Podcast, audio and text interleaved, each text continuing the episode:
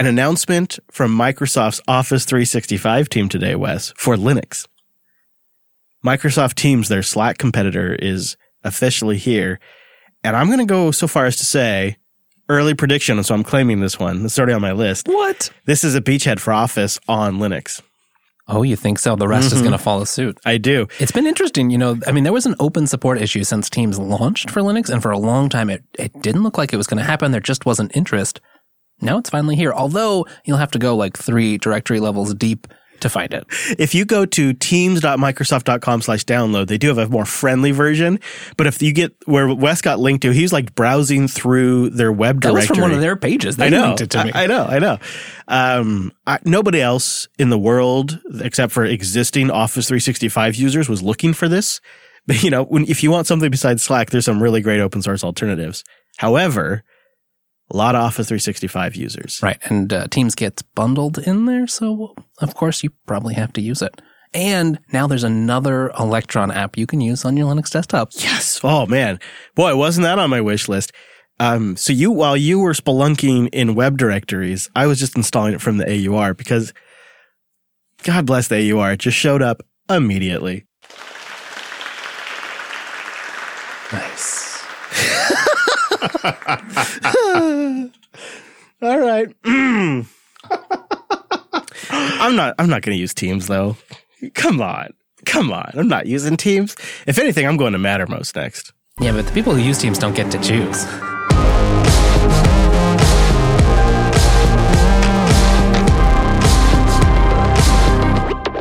Hello, friends, and welcome into the Unplugged program. My name is Chris. My name is Wes. Hello, Wes. I've got a smile today because this is one of those episodes where Wes and Chris are going to do something you shouldn't try at home. Don't follow along. Don't do what we do this week. We're busting a stereotype. Fedora worked so well. It blew my mind how great it was as a server OS, and all the stereotypes say don't run Fedora as right. a server. So we thought, well, let's take that a little bit further and let's replace our highly critical, perfectly functional Fedora server with an Arch box and report back what the process is like to migrate a live in production server from Fedora to Arch, lessons we learned, and then truly what we think of it as a server platform and some of the things we're doing to safeguard the fact that it is a rolling distribution. I mean, what could go wrong? We're doing this so you don't have to. You're welcome. This, I'm really not kidding. This box is critically important to us. Um, but we really wanted to test the stereotype. After having really good success with Fedora, we thought we got to replace this Fedora 30 install either with Fedora 31 or CentOS. So let's go to Arch. We've come a long way from FreeNAS. Yeah, yeah, we really have. Um, so uh, we'll tell you about that in a little bit. But before we go there, we do have some community news to get into. Like some of this is down the road, maybe gonna happen prediction stuff. Like we don't really know. So let's start with some of those far out predictions. NVIDIA looks to have some sort of open source driver announcement just around the corner. Michael Larabel's hot to the trot with this one over at Phoronix. He says, start looking forward to March when NVIDIA looks to have some sort of open source driver initiative to announce, which is likely contributing more to Nouveau. He was tipped off by a Phoronix reader about the, a GTC session that's happening at GTC 2020 by NVIDIA. Now, the engineer from NVIDIA, John Hubbard, is running a talk titled Open Source, Linux Kernel, and NVIDIA. GTC, for the unaware, is the GPU Technology Conference, and boy, does that talk have an interesting abstract. Here it is. We'll report up to the minute developments on NVIDIA's status and activities and possibly, depending on last minute developments, a few future plans and directions regarding our contributions to the Linux kernel, supporting Nouveau, including signed firmware behavior documentation and patches, and NVIDIA kernel drivers. Whoa. Okay. There's a lot in there. Signed firmware behavior is huge. Documentation would be ginormous, but patches to the actual upstream projects is mind blowing. That is mind blowing. Did, has something changed inside NVIDIA? Perhaps they've noticed that AMD is kicking some ass these days. So you're, you're going to have to wait till towards the end of March because GTC 2020 runs from the 23rd to the 26th of March in San Jose. You're gonna go, Wes? I, know you're a I- big gamer. I don't think I'll make it, but I will be eagerly awaiting this news. Hopefully, Michael Larabel will make it down there and he'll give us a report back. All right. And then one other kind of far out in the future community news, but one we are so dang excited about. Your co-host and buddy Jim Salter over at Ars Technica writes that the WireGuard VPN is one step closer to mainstream adoption. This is all coming from the Linux network stack maintainer David Miller, who committed the WireGuard VPN project to the Linux kernel's net next source tree. He maintains both the net and the net next source trees, which govern the current implementations of the Linux kernel's networking stack and, of course, the future one. Yeah, NetNext gets pulled into the new Linux kernel during its two week merge window, where it becomes net.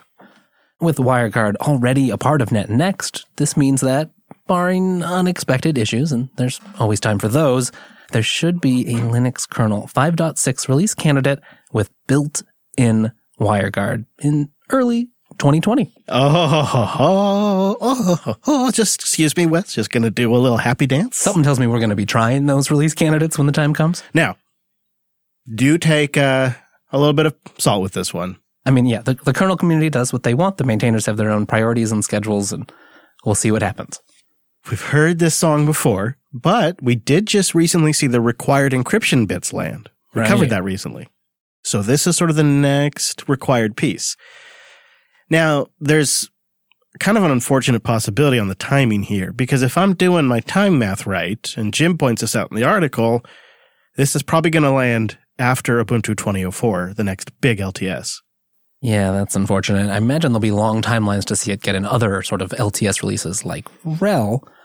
But WireGuard founder and main developer Jason Donenfeld offered to do a bunch of the work backporting WireGuard to earlier Ubuntu kernels directly.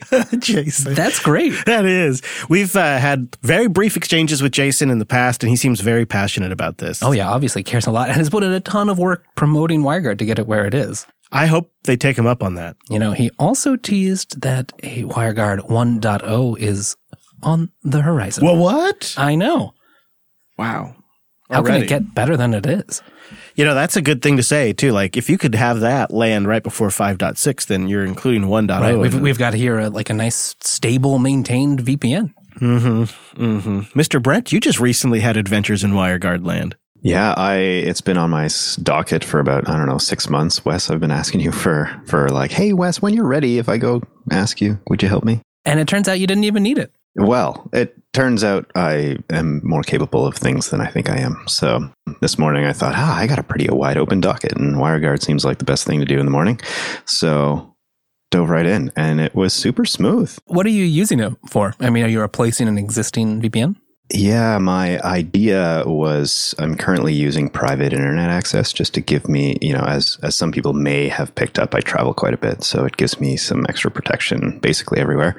Uh, and so that's been playing fairly nice with my phones and computers, but you know, it's they just got sold recently, I believe, Yep, and uh, yep, if yep. the rumors are true, Yeah, they are. and also it the apps kind of they're buggy and they're not uh, native. I don't like them so i thought okay wireguard is a really seems to make sense. You guys have been telling me it's super stable. So uh, jumped in had to learn a few things but there's some great tutorials out there. And uh, yeah just spun up a, a vps on our trusty digitalocean and uh, got it configured pretty easily actually.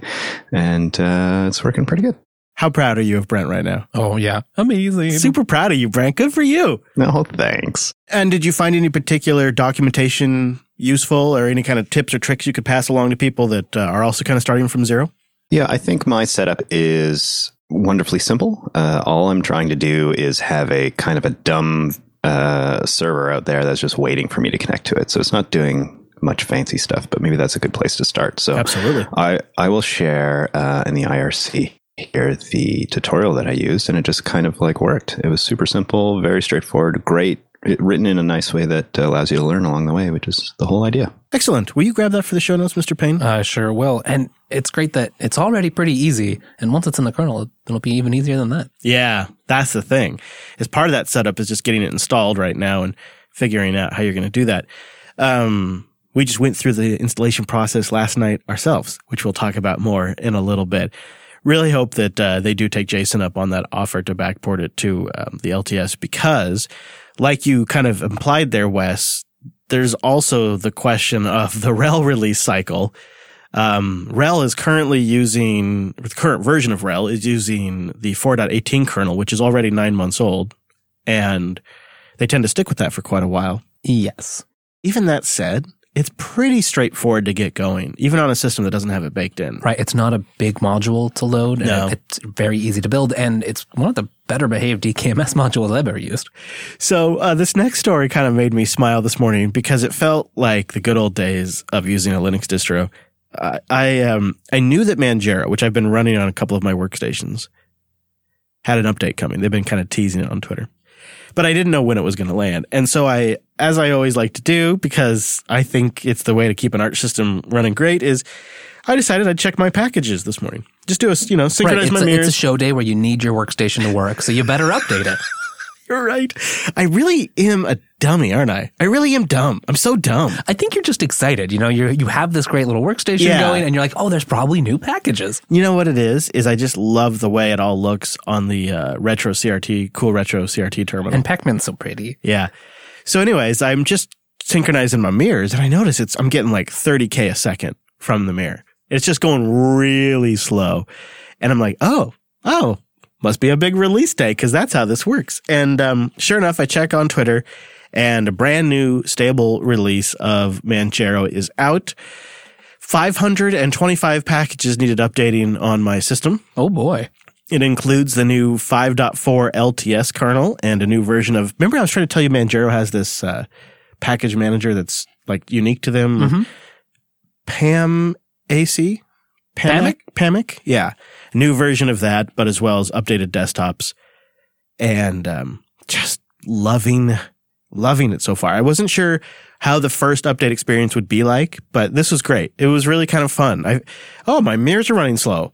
And my first thought was, let's go check Twitter and see, hey, look, a new release. Right. I mean, it's a little bit of different difference there if you're used to Arch because it's, I mean, not not quite Yeah. rolling. Right, right, right. Yeah, it's just sort of fun to have uh, sort of like moments where like there's a bunch of things, uh, but it's not a complete. It's a mini thing. new Fedora release. It's mini, but yeah, it's a all the time. Mhm. It's a good way to put it.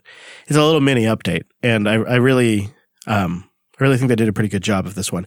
Haven't actually rebooted yet though, so I'll reserve oh my. come on, that's the real test. I know. I thought, you know, I, Got to kick the tires on the new kernel. well, now that we have the show at the newer time, I was like, I got to run down there and do the show. I, I didn't have a half hour. See, you should have so- rebooted it and then would check at the end of the show. Yeah, I could run up there. Should I try it? Should I try running up there during like one of our like clips or something and see? I don't know. I hope it works because I'm really falling in love with that workstation. Well, actually, you know, we've got a, a tip later on in the show that maybe Oh, yeah? you should set up on that workstation and then you wouldn't be so worried. You're right. I totally could set it up on that workstation. Oh, Wes Payne, you are clever. We should, we will definitely be talking about that. But before we get into all of that, I want to mention, speaking of how much I love my dang plasma desktop, we had ourselves the Making Plasma Brilliant live stream on Friday, and I'm I'm pretty happy to say I think it went decent. We had a good attendance. The mumble room was popping. Um, the video after the fact has already been posted and got a lot of views. Relatively I think the to what I sign it went expected. well is there was just more stuff than we could possibly talk about. And there was never, we weren't hunting for content because there's so much to do in Plasma. Nailed it right at the hour mark. Still got the live stream. Uh, uh, And there's like six or seven topics we just couldn't go into. I got that internal clock. Pow! Right there. Um, so it's up now. If you are interested in what I do to beautify and make my plasma desktop, like I say in the video, from basic to brilliant, that link will be in the show notes at linuxunplugged.com slash 331. And it's up on the YouTube channel at youtube.com slash Jupiter Broadcasting. And uh, you could just jump in if you want. At the very beginning, I kind of tell you what to expect. So if you just want to know how to tweak your fonts or tweak console, you can just jump to that. Also, Brent just keeps hitting it out of the park. Brunch with Brent and Alan Pope. Mr. Popey sits down with Brent for a fantastic brunch. Is there anything you want to tease? I haven't had a chance to listen yet because it just came out this morning. Oh, uh, there's a lot of stuff in there. Both of us at the end of the conversation went, geez, that went in a bunch of directions we never expected. So, uh, That's usually the sign of a great brunch with Brent. I didn't know this about Popey, but he's uh, he's a very well practiced fuzzy tester, and uh, he tells that he tells Yeah. a little bit about that his adventures there. So it's a pretty good one. You get some good Popey flavor. I can tell just by looking at the links. There's some good Popey flavor that comes through on this one. Um, and you know, we were just sitting around here and said, you know, if there's just one thing we need is Popey on more podcasts. So he's on the Ubuntu podcast, he's on the User podcast. We need him on more podcasts. So Brunch with Brent, extras.show slash 38. Maybe someday he'll come back to love. oh, That's right. What the heck? I forgot him. I remember. Remember that, Wes? Wes next- remembers. Wes remembers. oh yeah, but it was really great. So if you've been missing yourself some Popey, also there was recently one with Wimpy too. I see. I see how it is. Now they got time for brunch. Sorry, guys, I'm, I'm, ta- I'm taking all the at least all the Europeans. No, actually, you know I've known these guys for a long time, and I I know that just by listening to Wimpy's, I knew I, lear- I learned stuff about Wimpy, so I know I'll learn stuff about Popey too. So it's really great. Um, also, I am so happy to say that our Telegram channel has really leveled up recently.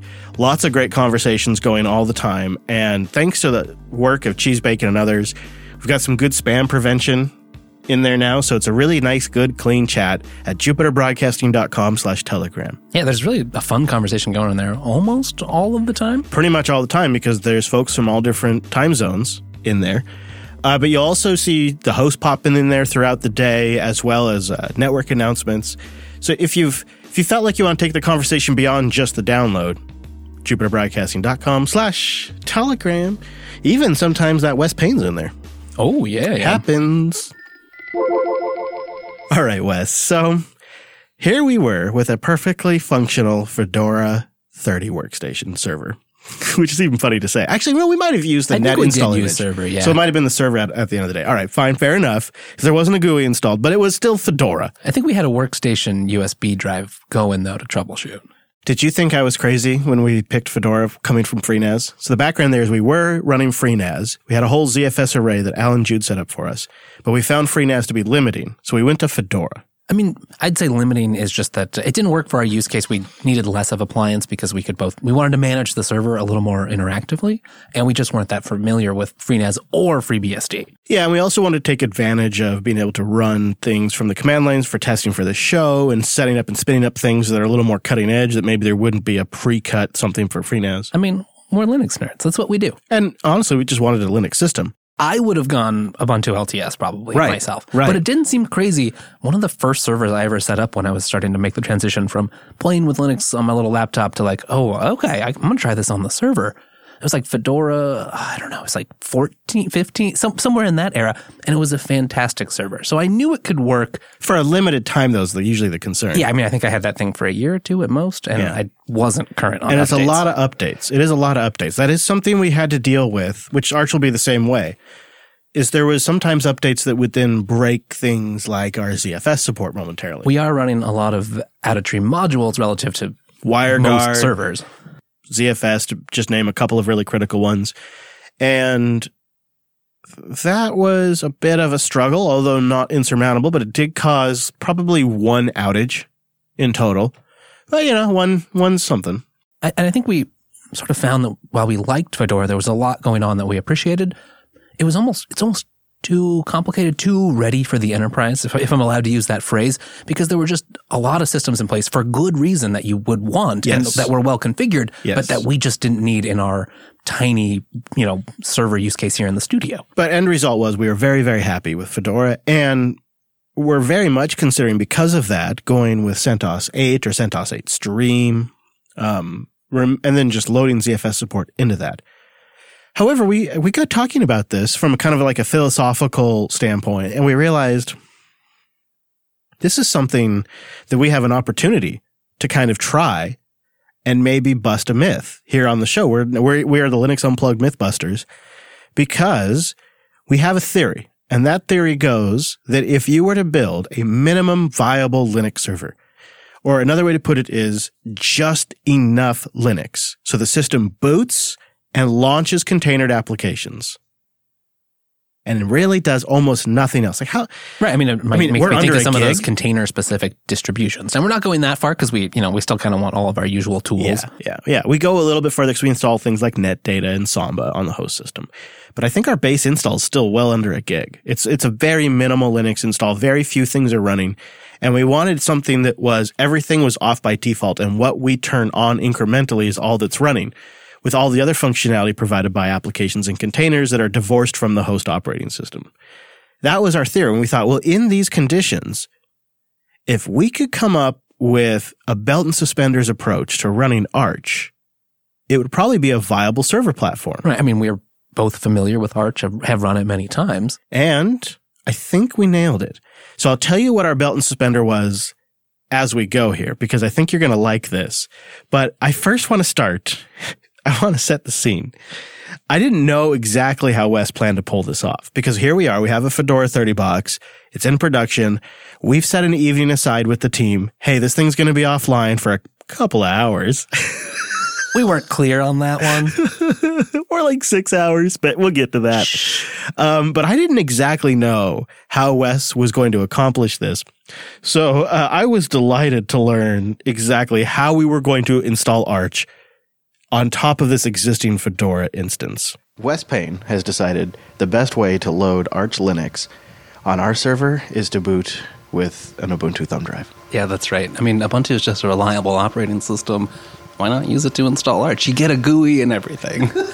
It's great. and I'd just like to point out that the Arch install scripts are packaged in the Ubuntu repository, so it couldn't be easier. Oh, I didn't realize that. That's that's really cool. Okay, so we've got the thumb drive.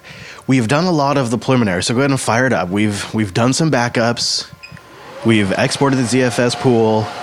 We shut down the Docker containers. We're gonna do a, one more export just to make sure everything's nice and clean of the ZFS pool. But job one now will be to boot off of this Ubuntu thumb drive and create an Arch Chroot environment. So these Arch install scripts, they're in the Ubuntu Universe repo. So you got to turn on the Universe repo. But what what is this? Is is this some sort of like backdoor way to get Arch on an Ubuntu system? Yeah. Oh, yeah. Well, I mean, so really, it's just the um, minimal tools that you know the Arch team has written to help aid you in in the install. Things like Arch to root or pacstrap. Just a little, you know, a few utilities that can get things up and running, or like a genfstab, the handy tool to to make you an FS tab entry. Yes, that was really nice. And most of them, I mean, they just need sort of the the core Unix tools, all the stuff you would get in core utils. So that was fun because I was really surprised to see that. And um, it was great since uh, it supported all of our hardware, including uh, the ZFS disks. And we, of course, had to struggle a little bit because it's a server, it's a Supermicro system, so it doesn't have a very fancy graphics card. But No. we managed to get that figured out by just going into safe graphics mode. And then it was off to the races and time to destroy some data. We're up and running in Ubuntu safe graphics mode. And Wes was pretty clever choosing 1910 because it supports ZFS automatically. So that was really nice. And we've already made the drastic step of wiping out the partitions. And Wes is currently in the process of creating new ones. We're doing a really simple layout. The host drive will be ButterFS, the storage array is ZFS. So we are doing a Butter ZFS hybrid Arch install. we'll explain more about that. There we go. That's our three simple partitions. Have you wiped? Have you uh, written it to the disk yet? No, not yet. Are we ready? Let's do it. There's no turning back now. Go. Okay. I didn't give you much notice. There was no time for you to say wait. You were just like, well, you were just ready to go. I had my finger hovering over the keyboard. You know, it's too, it's cold out there because this is Pacific Northwest. Yeah, I didn't have the most dexterity. No, and it's a cold garage. I mean, data center. Um, so I, I thought this would be kind of fun to just talk about on the show for a moment. How about a hybrid Arch file server that's ButterFS on the OS disk and ZFS on the data disk? Radical. The further we got into this setup, the more I love it. And I think this is how I'm doing my workstation setups from now on too. And it really kind of comes down to how you set up the sub volumes for that belt and suspenders approach I was talking about. Alex, right? Okay, so we've done a simple disk layout, but inside that simple disk layout, we've created a series of ButterFS subvolumes. Can you give us a quick rundown? Well, we'd like the ability to take snapshots. Considering we're installing Arch here, down the road some packages may go wrong. And therefore, we've got a root subvolume, and then we're also going to have some data stored under the home partition, maybe some of our Docker setup or other configuration. And we'd like that at probably a different cadence, right? We might integrate snapshots of the root file system with the package manager, or perhaps on a daily cadence and want something different for home. So we've got those separate, and then we've actually got a totally separate boot partition that we can take snapshots of as well. I'm really looking forward to experimenting with integrating snapshots into Pacman. So before and after Pacman actions, we do a pre and post snapshot. We'll talk more about that in a little bit. But so we just got done setting up those subvolumes that will enable that flexibility once the system's up and running. Now we got to get them mounted and chroot inside. Now we should probably mention right here so that way we avoid confusion. Later we decided it would probably be better to actually have slash boot. Right. Once we um, invested a little more in some of the tooling, we'll talk about. We realized it just made more sense to do it that way. Yeah. But it, it's a flexible setup, and it wasn't much work to change. Yeah. Um, and this is great because, and we'll have a link to the wrappers let you do this, but this is great because it lets you have a automated system that will take a complete snapshot before a package action and after, much like SUSE does, but for Pacman. That's right. We didn't have to switch distributions. And there is a way to extend that into Grub so it also creates completely bootable snapshot environments. So we can just from Grub choose a previous environment and boot completely into it and revert all of the changes that happened on the system. And that's really what we want here, right? I mean, if an update goes wrong, we, we're trying to stay on top of our updates for security and features. We want the ability to easily roll back if we don't have time to deal with any issues right now. Yeah. And to kind of get that boot environment thing working and the Pacman integration, that's where it was sort of necessary just because of some of the assumptions the tools make. That's where it was sort of necessary to have boot on the root file system. And it kind of makes sense too to have snapshots sort of integrated so we have a full snapshot of basically Right. everything we need for the system, especially the way by default how Arch does kernels as compared to say Ubuntu with a whole bunch of versions laying around. Yeah. And that's why home is its own subvolume. So we can snapshot that independently. So that's kind of nice. And then all of the data and the container data and all of that is living on ZFS. So you could, you could completely just unplug the OS drive and plug in a new OS and then just re-import the ZFS pool, which is kind of essentially what we did.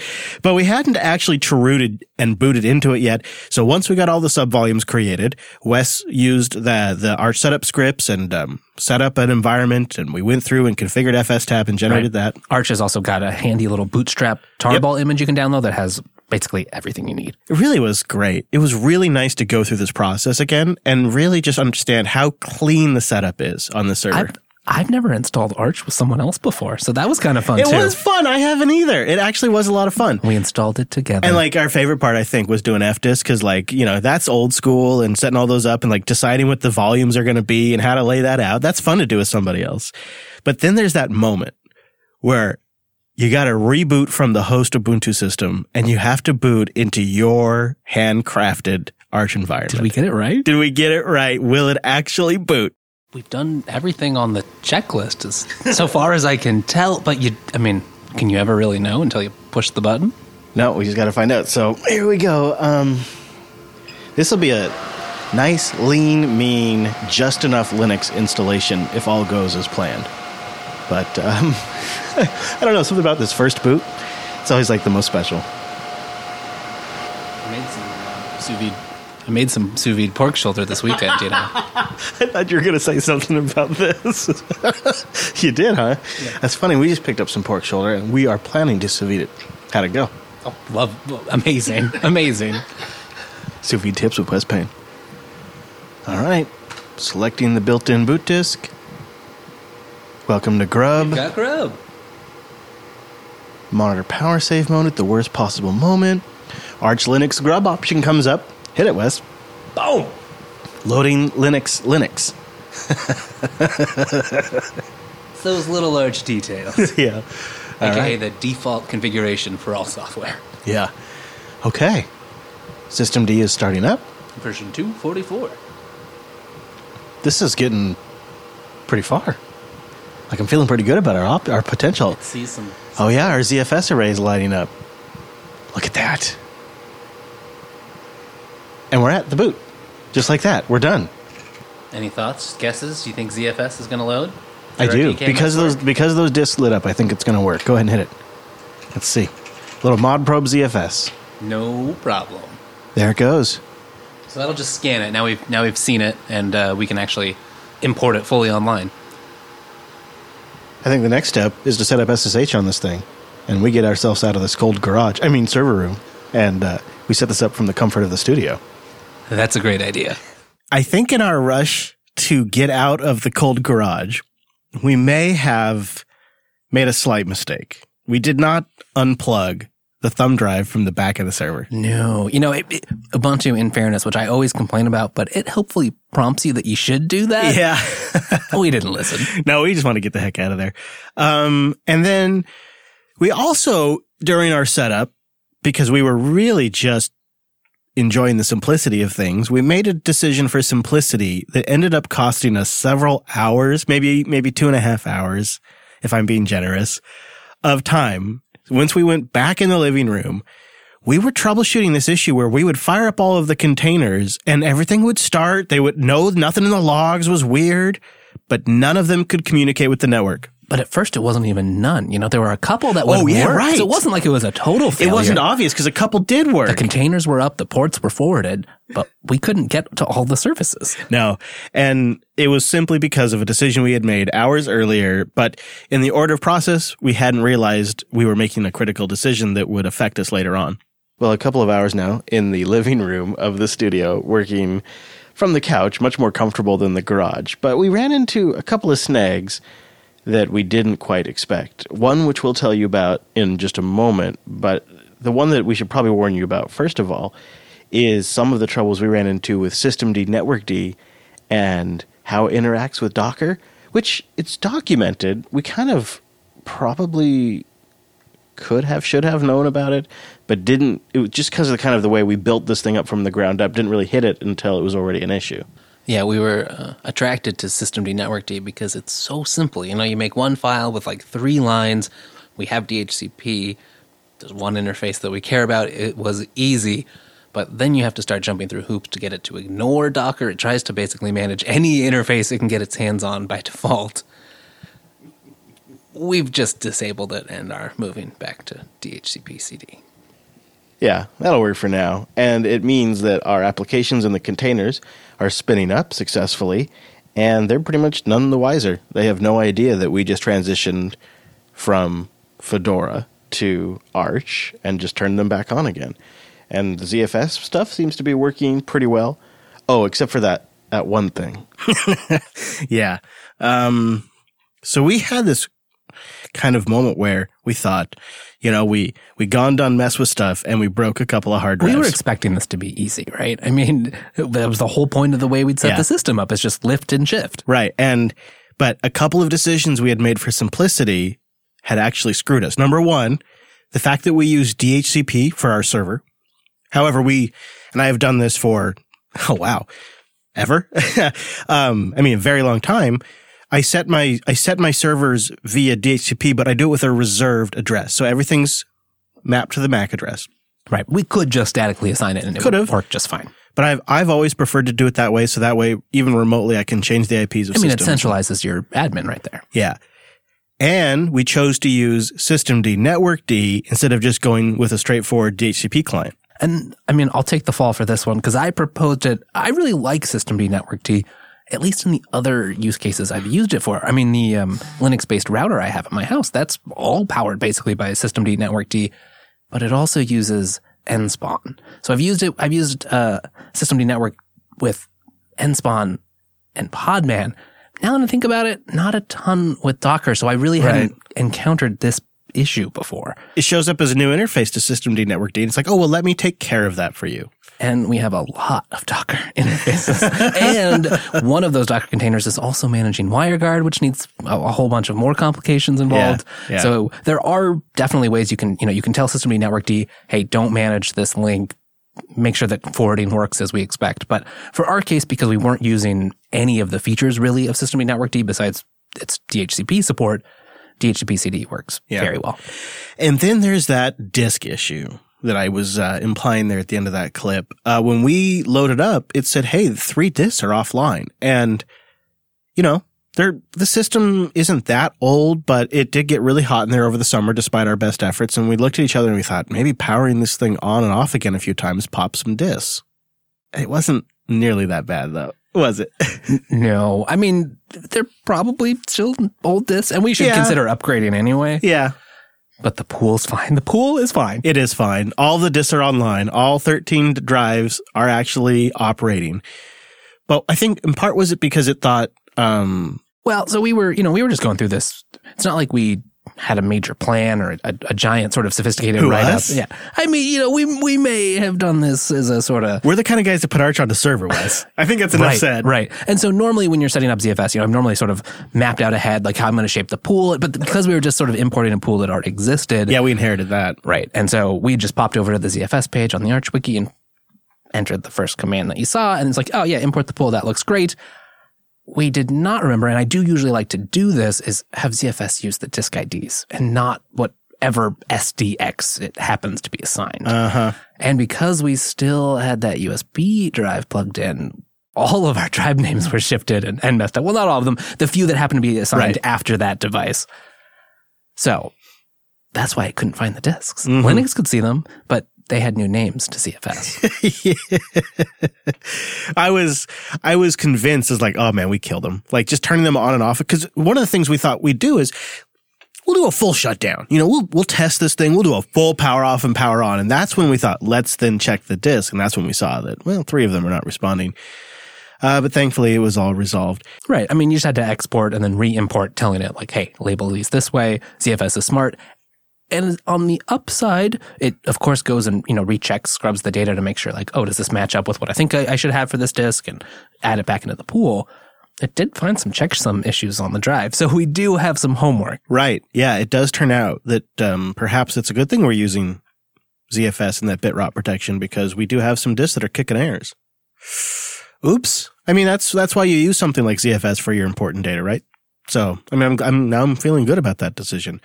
So going back to those belt and suspenders, we did decide to use Snapper from OpenSUSE, which is integrated in both as a snapshot that does a snapshot every single week, but also with a Pacman wrapper. And this is our kind of insurance. Even though it's a very, very simple base Arch install that we'll just update once a week, this kind of integration with snapshots with Btrfs, which is baked into the Linux kernel, unlike ZFS, is our insurance policy. Right. So we should be clear, right? The ZFS pool is the existing pool we've inherited all the way from when the system originally ran FreeNAS. And that's great. It, it keeps our data safe, as we were just talking about. Btrfs we're just using on the one disk that we have that's actually sitting outside of the server case that we're running the OS on. And that's kind of played in this role, right? Basically, all of our data is on the pool, and we can mix and match OSs as we see fit. Yeah. The one thing we need to change is we need to get the Docker Compose files off of the OS disk. Not a big deal. We have a backup of it. You know, I think we might just want to move the home partition over to the pool. Could totally could. Actually, that's a really interesting idea. That would be that would be a good way to do that. I like having the separation of OS and data though, because it if now we have I think really proven it three times over. We have gone initially this this pool initially started inside of a FreeNAS Mini, Right. an actual like enclosure with like four disks. And then Allan came along and we said, let's turn this thing up to 11. And we got a Supermicro enclosure. Great recommendation. I mean, it's been a great server. super rig. solid, really been nice. And took those discs in there, plus added all the way up to 13 discs total, and took that to a FreeNAS install on a Supermicro chassis. And then we said, hey, you know what? Let's go crazy. What's the most ridiculous thing we could do? Let's put Fedora on here. That's when we put it on Fedora. And then we got to the end of that. We said, well, what's even crazier than Fedora in production? Let's put Arch on here. And this ZFS pool has moved every single time. I think we learned some stuff too about how we wanted to use the box along the way, you know, because when we switched over to Fedora, we talked about how we discovered that it was it was more useful to us. And I think that helped shape why pick Arch, because it turns out we're doing everything in containers besides like cockpit and admin stuff. Mm-hmm. So we don't need a lot in the OS. Yeah. As a FreeNAS storage box, it was a storage appliance that we dumped files on. When we moved to Fedora, we expanded the applications that we could run on it. We really kind of started enjoying using the system. It, we realized this thing's got 24 cores. Like this is insane. Like we can use this for encoding. It doesn't have to just be a file server. and it changed the way we use the hardware fundamentally. And so this go around, we had all of that kind of experience of now, well, this is really, like you're saying, this is how we use the machine now. This is how we use it. And so this super simple core approach, I think, is the key to a long-term sustainable Arch install. So we're going to, we're going to set ourselves a reminder to check in on this box and let you know how it's doing because obviously the real, the real, like, I don't want to say proof in the pudding because you're not, you know what I'm saying. You know what I'm saying. The real, the I, real, we like, suspect that you'll be curious to see how this is working out for us in. Uh, Well, yeah, because like I can say it's been great for uh, 24 hours, but the real proof will be in the long term. I don't know, like six months from now. We'll set. We'll we'll talk about it after after the show and figure out when's a good check in date. Probably sooner than six months because it could go all wrong in 90 days for all I know. Yeah, right. We'll let you know. Yeah, it's a lot of updates. I mean, it's a lot. I've been very pleased with the tooling we've adopted, and that was part of the reason to choose Btrfs. Right? Is that I mean, uh, Canonical's working on things like ZSys, but right now, OpenSUSE and you know the integration with Snapper and Yast, that's kind of the state of the art on the Linux side of things. I know you know the BSDs have very neat solutions here too. And we wanted that goodness, and using Btrfs at least on our you know just single no RAID or anything right on the root drive, it's been so easy. hmm I think I'll I'll probably replicate that on my laptops.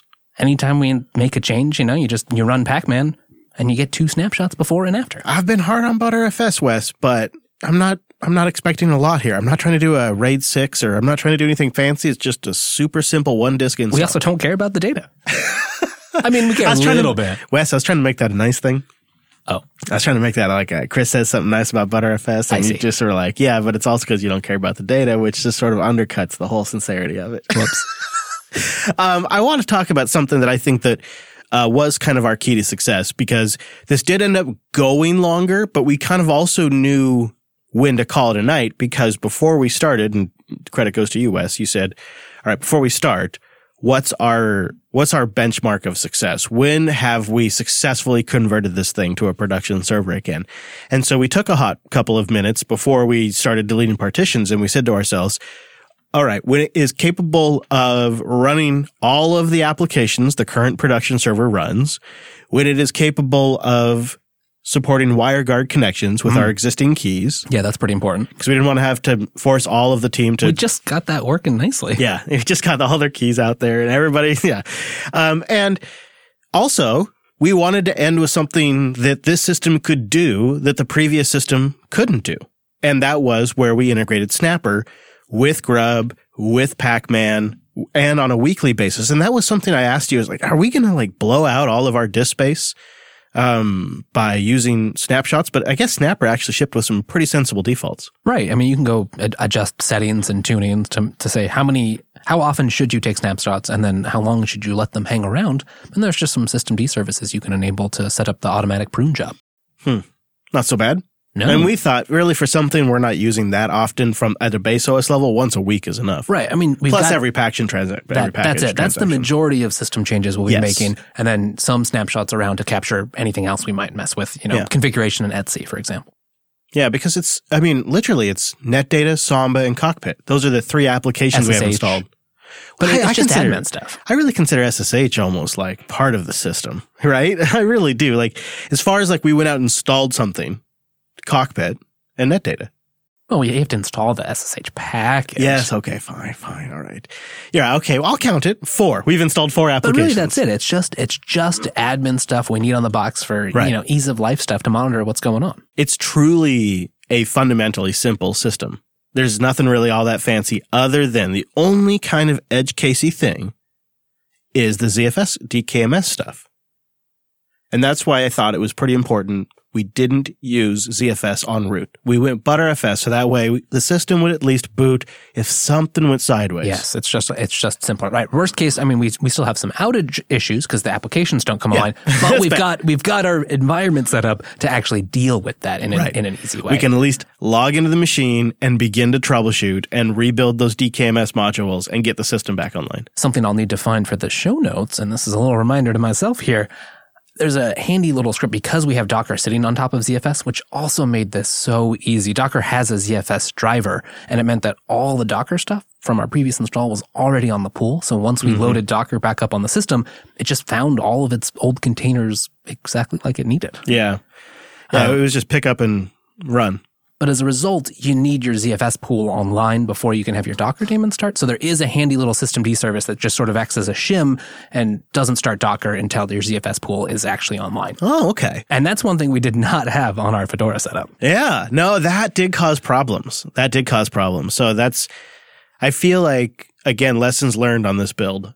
And then taking what you and I know about managing Arch boxes and applying it to a server, I think we're pretty good. I will say when I got in this morning, I did run updates on the server. So That's going to be it. Like we talked about, do we want to automate the updates? And we both decided, even with snapshots, probably not, both from like a storage use standpoint, but also, um, just to be careful for a while with maybe something we'll try. Maybe if we get a few months into this and everything's fine, maybe we'll try it. there is the added benefit of if we have to do updates, we'll have to at least log into the system. And that's sort of an incentive to check around on things.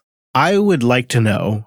I'm sure there must be other crazy pants people out in the audience that are running Arch on a server. Have you automated the updates? Have you found a way? Like, can you have it like ping a Slack channel?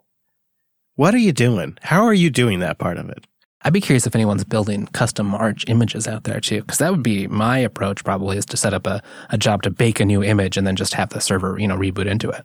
Yeah. Oh. So how would you? Where would you? You would build that somewhere safe, test it, and then deploy to the box, and then just say next time you reboot, tell Grub next time you boot, boot into this instance. Right.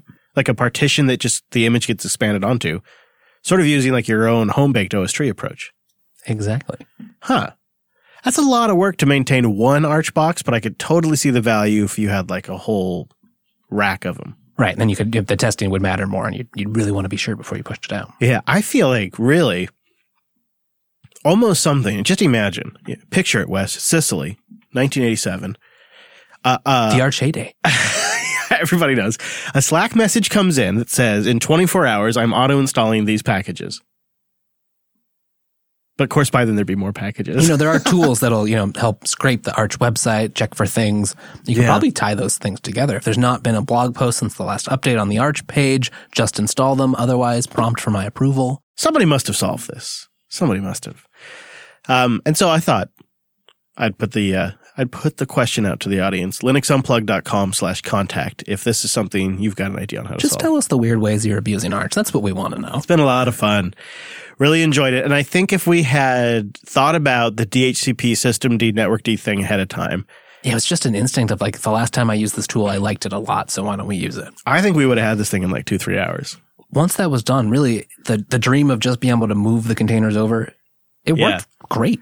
Yeah, it really was pretty awesome. I will say also it was just installing Arch is a, is just a dream, and it, I love understanding all the pieces of the system. It does constantly give you moments of like, oh right, yep, got to get that and that. Yes. But that's a good reminder of all the implicit dependencies you have on pieces of the other operating system. I think for you, add user was a good example of that. I've I I thought that was a I didn't realize that was a Debian thing. I went to go add user and I'm like, what do you mean you don't have add user? What is this? And you're like, it's in the AUR.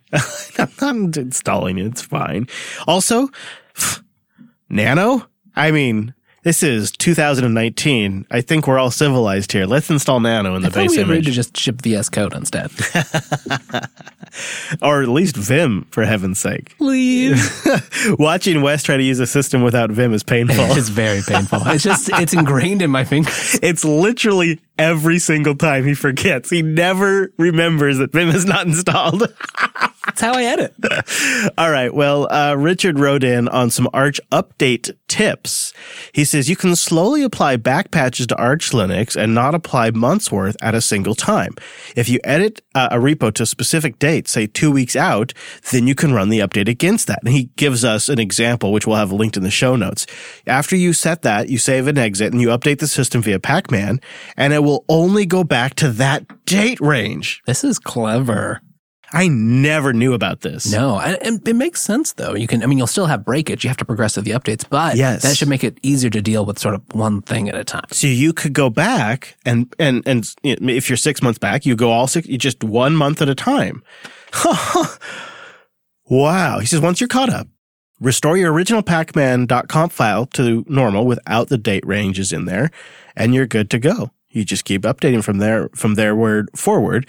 Also, a note for the nervous updater. The program Informant, which is in the AUR, prevents you from upgrading if there is a fresh Arch News item that you have not yet read since the last time you ran updates. You might want that for your uh, Manjaro box. His base Arch image is still from the Antergos install he did back during our Arch challenge, which was March 29th, 2016. Wow. and he's kept it running ever since. Let's hope that's the future of our server. No kidding. I mean, you and I were kind of joking. We were like, you know, this took us about five hours or so, six, hours, I don't know, to, whatever, to set up. But if we were the types to leave something uh, and not fix something that isn't broken, Which, I mean, fingers crossed, maybe someday we'll become those people. this could be our forever install. It's our forever It server, could- Wes. It could. I mean, I like it right now. Wes, we built a little forever server. Aw. And um, it's working, which there were moments when it wasn't. When we first started the containers and the networking wasn't work, I thought we had leaped too far. And I was legitimately concerned that I would never see my pillow again. But thankfully, we figured it out pretty quick. Well, Wes figured it out, really. I read forum posts and suggested different things while Wes ignored me and fixed it. So that worked out pretty well. What matters is that we fixed it. yeah, really. Anybody in the uh, virtual lug there running um, Arch on their uh, production system?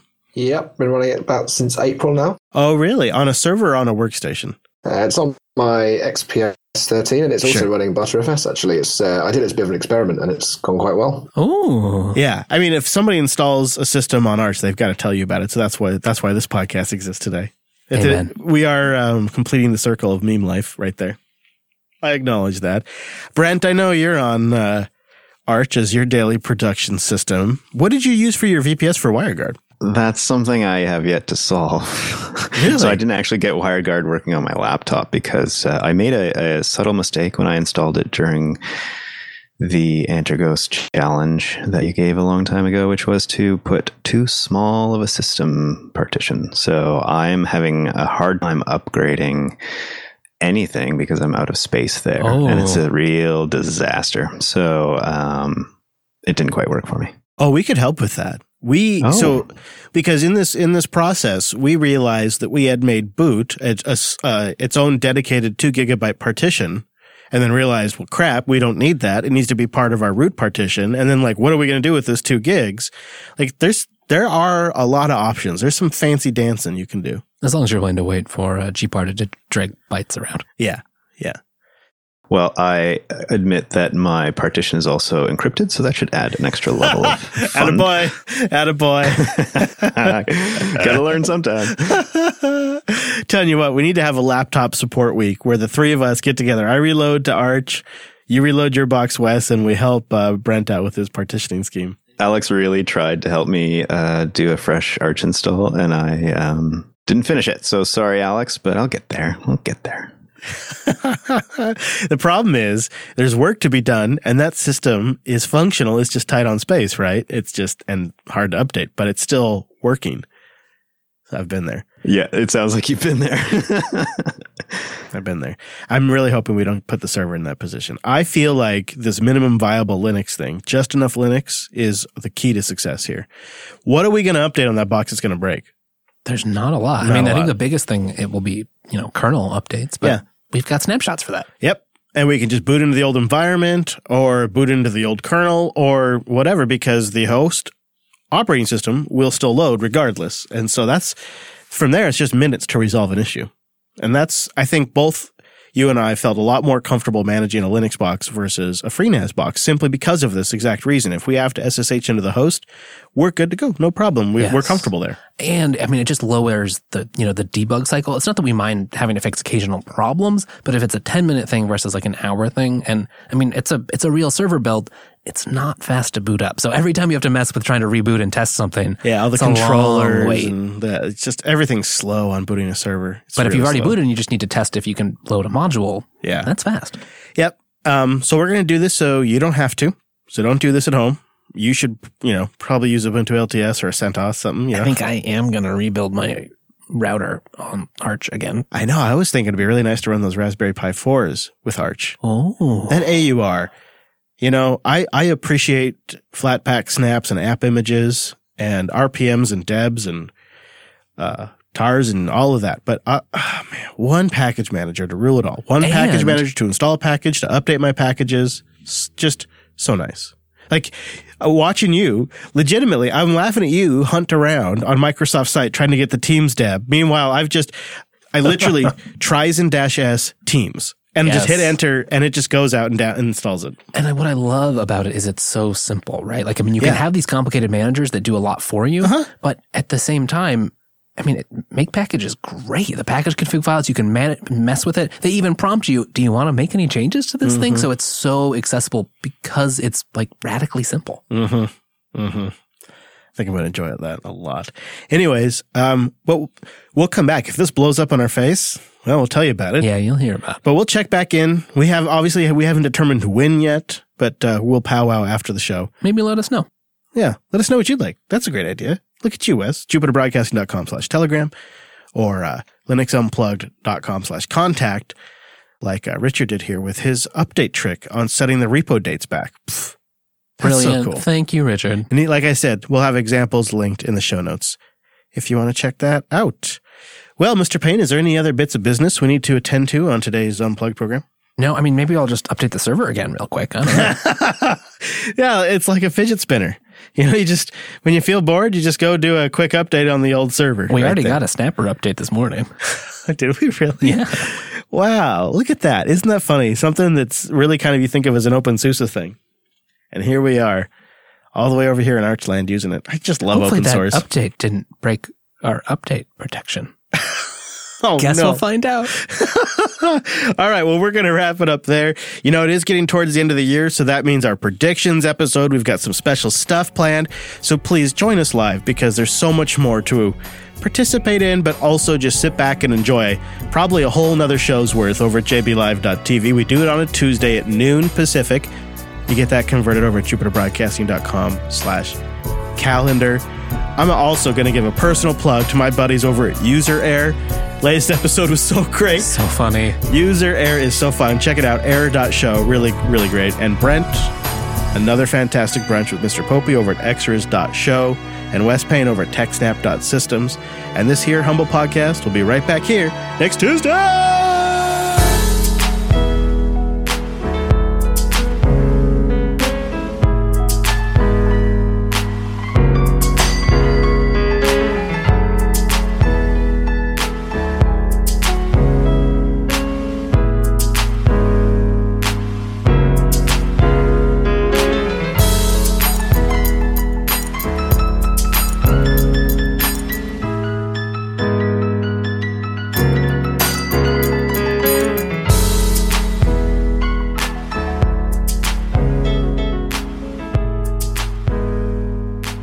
Know, Wes, no matter how much we disclaim that people should not do this at home, we're going to get a lot of crap for installing Arch on a server. We, I mean, I think our lawyers advised us to read a long legal spiel about liability. The uh, Linux Unplugged program does not endorse running your home server on a rolling distribution. and will not be held liable for any package upgrades that fail. That'd be really funny if we actually were in that situation, and also horrible. Uh, We JB will titles. fix your server, but it's 500 an hour. Oh, yeah, a little bit, little side biz right there, little side hustle. Um, thank you, Mumble Room, for being here today. I really do appreciate everybody showing up at the new time. It's still kind of new. It's still Thank very you new. for joining us. Yeah. It's still new to us. Yeah. very new. So very much a big thank you for being here. Appreciate you guys, and appreciate you live streamers too. Man, you know what? It's so much fun live. While I'm thinking about it, Wes, you know who else I appreciate? People who download the podcast too. yeah. You appreciate you, not Joe Ressington though.